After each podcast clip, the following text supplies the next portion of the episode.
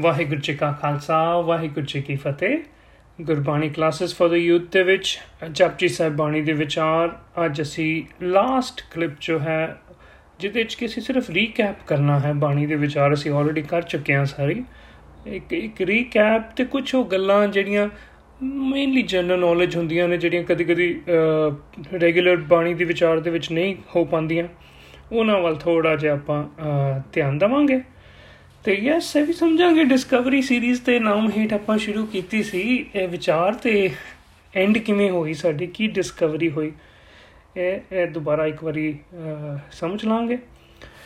ਸੋ ਤੁਹਾਨੂੰ ਯਾਦ ਹੀ ਹੋਣਾ ਹੈ ਕਿ ਆਪਾਂ ਇੱਕ ਓੰਕਾਰ ਤੋਂ ਇਹ ਬਾਣੀ ਸ਼ੁਰੂ ਕੀਤੀ ਸੀ ਤੇ ਇੱਕ ਓੰਕਾਰ ਤੋਂ ਹੀ ਅਸੀਂ ਇੱਕ ਨਵਾਂ ਪਰਸਪੈਕਟਿਵ ਇੱਕ ਨਵਾਂ ਨਜ਼ਰੀਆ ਸਮਝਿਆ ਸੀ। ਉਹ ਕੀ ਸੀ? ਕਿ ਸਾਰਾ ਕੁਝ ਇੱਕ ਹੀ ਹੈ, ਇੱਕੋ। ਦੀ ਗੱਲ ਜਦੋਂ ਆਪਾਂ ਕੀਤੀ ਸੀ, ਆਪਾਂ ਕਿਹਾ ਵੀ ਇੱਕ ਤੋਂ ਹੀ ਇਹ ਸਾਰਾ ਪਸਾਰਾ ਹੈ। ਇਹ ਜਿੰਨੀ ਕੁਦਰਤ ਹੈ, ਇਹ ਵੀ ਸਾਰੀ ਇੱਕ ਦਾ ਹੀ ਰੂਪ ਹੈ। ਇਨ ਫੈਕਟ ਅਸੀਂ ਸਮਝਿਆ ਸੀ ਸੂਰਜ ਤੇ ਕਿਰਨ ਦੋ ਅਲੱਗ-ਅਲੱਗ ਨਹੀਂ, ਇੱਕ ਹੀ ਹਨ। ਐਸੇ ਹੀ ਤਰੀਕੇ ਆਪਾਂ ਸਮਝਿਆ ਸੀ ਵੀ ਵੀ ਫਲ ਅਤੇ ਪੇੜ ਦੋ ਅਲੱਗ-ਅਲੱਗ ਨਹੀਂ, ਇੱਕ ਹੀ ਹਨ। ਮਤਲਬ ਇਦਾਂ ਕਰਦੇ ਕਰਦੇ ਸੀ ਆਏ ਸੀ ਕਿ ਲਹਿਰ ਅਤੇ ਸਮੁੰਦਰ ਦੋ ਅਲੱਗ-ਅਲੱਗ ਨਹੀਂ, ਇੱਕ ਹੀ ਹਨ। ਤੇ ਆਪਾਂ ਸਮਝਿਆ ਫਿਰ ਕਾਦਰ ਅਤੇ ਕੁਦਰਤ ਵੀ ਦੋ ਅਲੱਗ-ਅਲੱਗ ਨਹੀਂ, ਇੱਕ ਹੀ ਹਨ। ਤੇ ਬੰਦਾ ਤੇ ਰੱਬ ਵੀ ਦੋ ਅਲੱਗ-ਅਲੱਗ ਨਹੀਂ, ਇੱਕ ਹੀ ਹਨ। ਅਸੀਂ ਰੱਬ ਜੀ ਦਾ ਹੀ ਰੂਪ ਹਾਂ। ਇਦਾਂ ਅਸੀਂ ਓੰਕਾਰ ਤੋਂ ਸਮਝਿਆ ਸ਼ੁਰੂ ਕੀਤਾ ਸੀ। ਮੈਂ ਇੱਕ ਐਗਜ਼ਾਮਪਲ ਸ਼ਾਇਦ ਅੱਗੇ ਵੀ ਕਦੀ ਸ਼ੇਅਰ ਕੀਤੀ ਹੋਏ।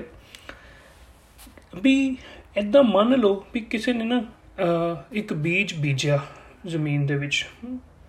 ਤੇ ਬੀਜ ਬੀਜ ਕੇ ਤੇ ਉਹ ਬੰਦਾ out of city out of town out of country ਚਲਾ ਗਿਆ।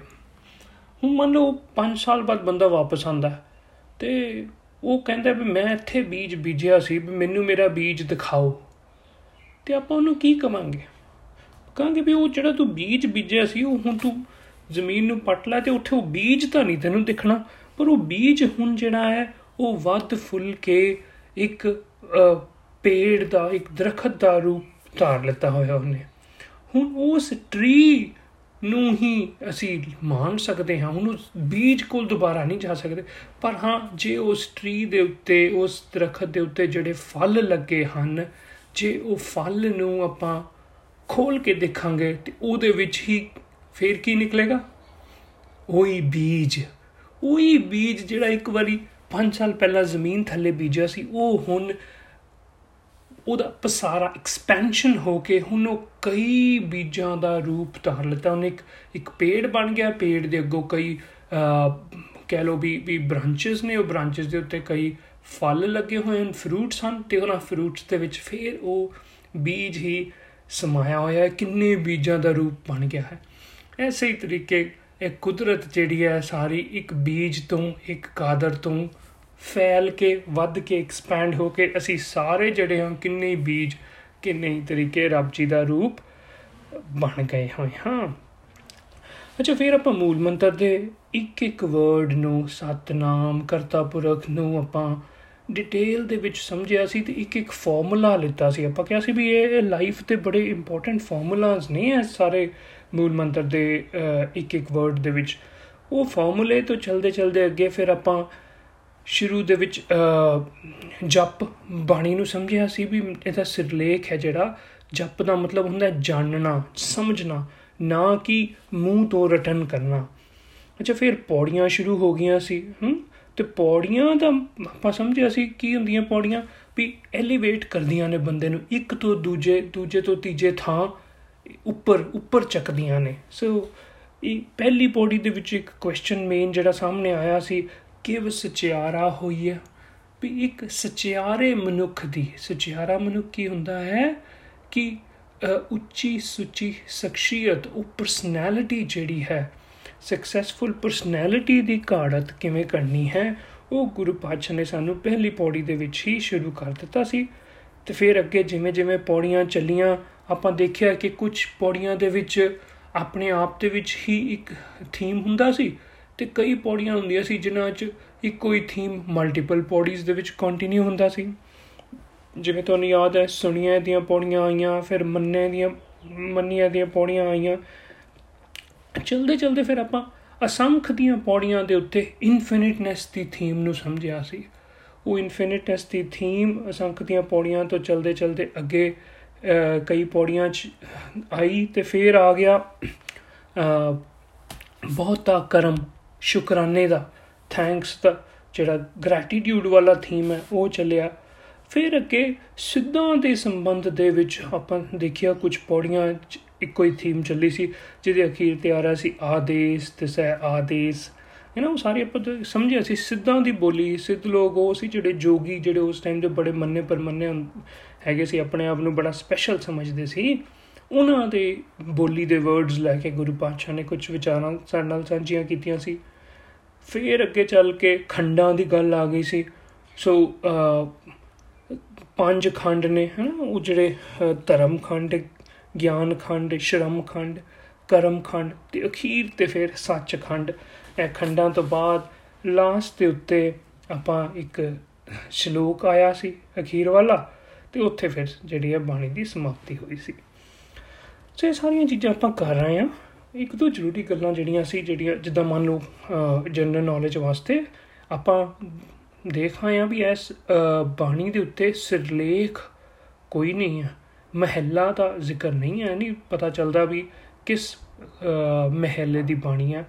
ਔਰ ਇਨਫੈਕਟ ਜਿਹੜਾ, ਜਿਹੜੇ ਦੋ ਸ਼ਲੋਕ ਆਏ ਨੇ, ਉਹਦੇ ਚੋਂ ਪਹਿਲਾ ਵਾਲਾ ਜੇ ਸ਼ਲੋਕ ਦੇਖੀਏ ਤੇ ਉਹ ਸ਼ਲੋਕ ਗੁਰੂ ਗ੍ਰੰਥ ਸਾਹਿਬ ਜੀ ਆਦ ਸੱਚ ਜੁਗਾਦ ਸੱਚ ਵਾਲਾ, ਉਹ ਗੁਰੂ ਗ੍ਰੰਥ ਸਾਹਿਬ ਜੀ ਅੱਗੇ ਚੱਲ ਕੇ ਸੁਖਮਨੀ ਸਾਹਿਬ ਦੀ ਬਾਣੀ ਦੇ ਵਿੱਚ ਆਂਦਾ ਹੈ, ਜਿਹੜੀ ਕਿ ਮਹਿਲਾ ਪੰਜਵਾਂ ਦੀ ਲਿਖੀ ਹੋਈ ਬਾਣੀ ਹੈ। ਐਸੇ ਤਰੀਕੇ ਅਖੀਰਲਾ ਸ਼ਲੋਕ ਜਿਹੜਾ ਹੈ, ਪਵਨ ਗੁਰੂ ਪਾਣੀ ਪਿਤਾ, ਇਹ ਸ਼ਲੋਕ ਵੀ ਅੱਗੇ ਚੱਲ ਕੇ ਫਿਰ ਦੁਬਾਰਾ ਆਂਦਾ ਹੈ ਔਰ ਉੱਥੇ ਮਹਿਲਾ ਦੂਜਾ ਦੇ ਸਿਰਲੇਖ ਤੇ ਹੇਠ ਆਂਦਾ ਹੈ। ਸੋ ਵੈਲ ਇਦਾਂ ਕਹਿ ਸਕਦੇ ਹਾਂ ਵੀ ਹੋ ਹੈ ਤਾਂ ਵੈਸੇ ਸਾਰੀ ਬਾਣੀ ਗੁਰੂ ਨਾਨਕ ਪਾਤਸ਼ਾਹ ਦੀ, ਜਿੱਦਾਂ ਕਿ ਆਪਾਂ ਕਈ ਵਾਰਾਂ ਦੇ ਵਿੱਚ ਵੀ ਜਦੋਂ ਵਿਚਾਰਾਂਗੇ, ਦੇਖਾਂਗੇ ਵੀ ਵਾਰ ਜਿੱਦਾਂ ਆਸਾ ਦੀ ਵਾਰ ਹੈ ਹੈ ਤਾਂ ਵਾਰ ਸਾਰੀ ਇੱਕੋ ਪਾਤਸ਼ਾਹ ਦੀ ਲਿਖੀ, ਪਰ ਉਹਦੇ ਜਿਹੜੇ ਸ਼ਲੋਕ ਨੇ, ਉਹ ਬਾਕੀ ਗੁਰੂ ਸਾਹਿਬਾਨਾਂ ਦੇ ਵੀ ਆ ਜਾਂਦੇ ਹਨ, ਐਡ ਹੋ ਜਾਂਦੇ ਹਨ।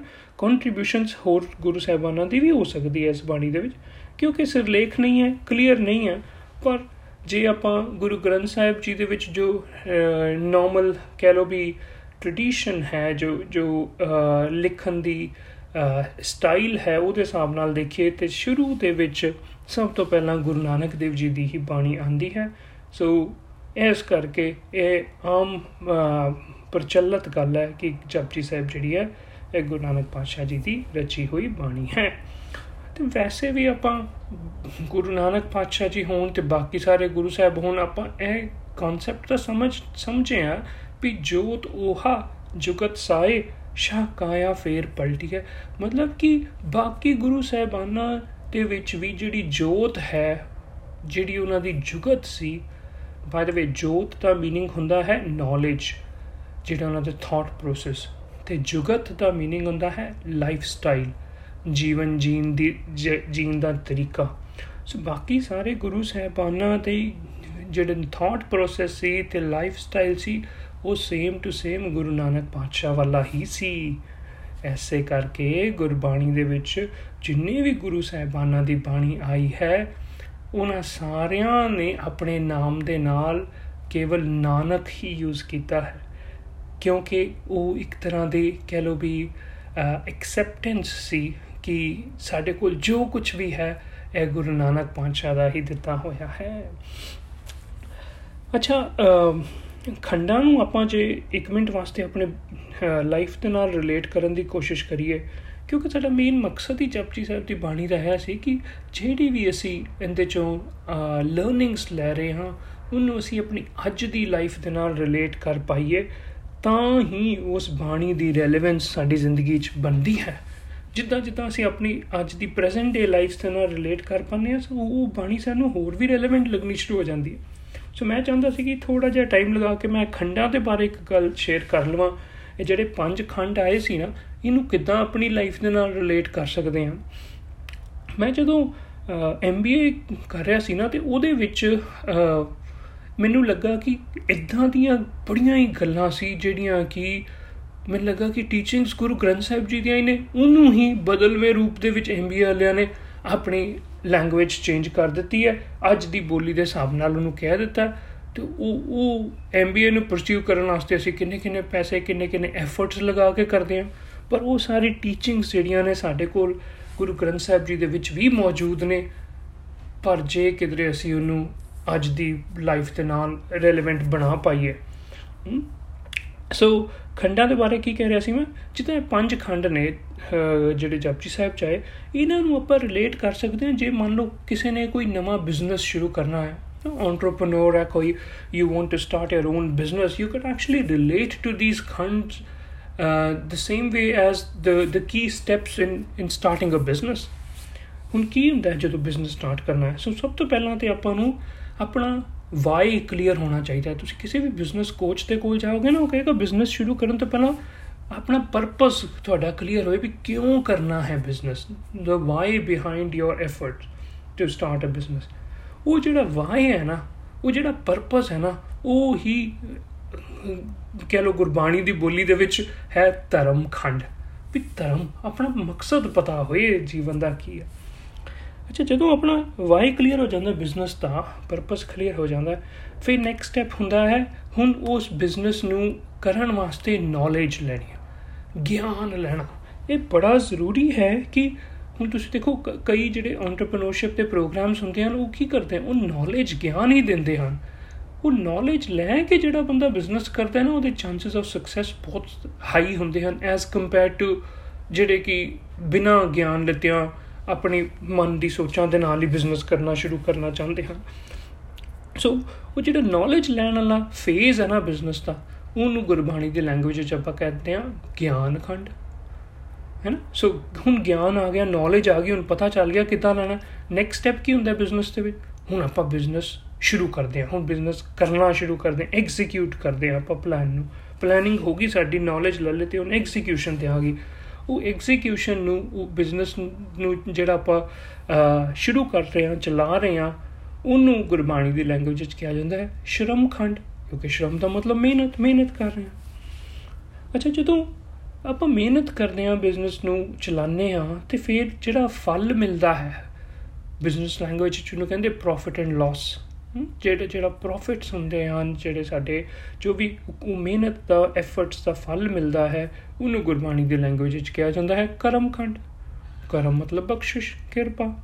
ਤੇ ਲਾਸਟ ਤੇ ਜਦੋਂ ਅਸੀਂ ਆਪਣੇ ਬਿਜ਼ਨਸ ਦੇ ਵਿੱਚ ਚਲਾ ਰਹੇ ਹਾਂ ਔਰ ਉਹਦਾ ਫਲ ਸਾਨੂੰ ਮਿਲ ਰਿਹਾ ਹੈ ਪ੍ਰੋਫਿਟਸ ਹੋ ਰਹੇ ਨੇ, ਚਲਦੇ ਚਲਦੇ ਇੱਕ ਟਾਈਮ ਆਏਗਾ ਜਿਹੜਾ ਸਾਡਾ ਮੇਨ ਪਰਪਸ ਹੈ ਨਾ, ਜਿਹਦੇ ਕਰਕੇ ਅਸੀਂ ਬਿਜ਼ਨਸ ਸ਼ੁਰੂ ਕੀਤਾ ਸੀ, ਉਹ ਗੋਲ ਜਿਹੜੇ ਸਾਡੇ ਅਚੀਵ ਹੋ ਜਾਣਗੇ ਨਾ ਜਦੋਂ ਬਿਜ਼ਨਸ ਗੋਲਸ ਆਰ ਅਚੀਵਡ ਉਸ ਅਵਸਥਾ ਨੂੰ, ਉਸ ਸਟੇਜ ਨੂੰ ਗੁਰਬਾਣੀ ਦੀ ਲੈਂਗੁਏਜ ਵਿੱਚ ਕਿਹਾ ਜਾਂਦਾ ਹੈ, ਸੱਚਖੰਡ, ਗੋਲਸ ਦੀ ਪ੍ਰਾਪਤੀ ਹੋ ਗਈ।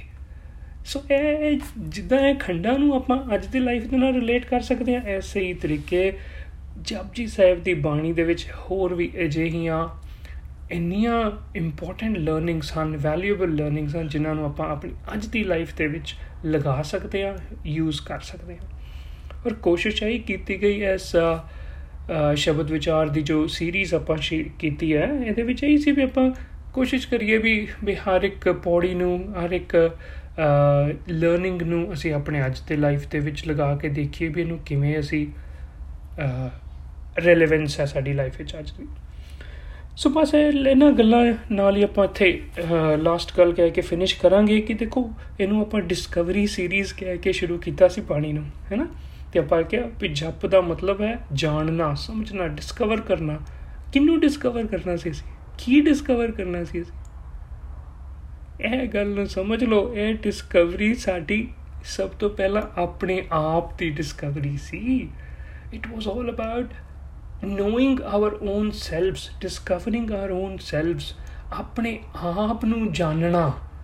ਇੱਥੋਂ ਦੀ ਸ਼ੁਰੂ ਹੋਈ ਹੈ ਗੱਲ। ਤੇ ਜਦੋਂ ਅਸੀਂ ਆਪਣੇ ਆਪ ਨੂੰ ਵਧੀਆ ਜਾਣਾਂਗੇ ਨਾ, ਫਿਰ ਅਸੀਂ ਸਾਰੀ ਬਾਹਰ ਵਾਲੀ ਕੁਦਰਤ, ਬਾਹਰ ਵਾਲੇ ਜਿਹੜੀ ਸਾਡੇ ਸੰਸਾਰ ਹੈ, ਉਹਨੂੰ ਵੀ ਹੋਰ ਅੱਛੇ ਤਰੀਕੇ ਨਾਲ ਸਮਝ ਪਾਵਾਂਗੇ।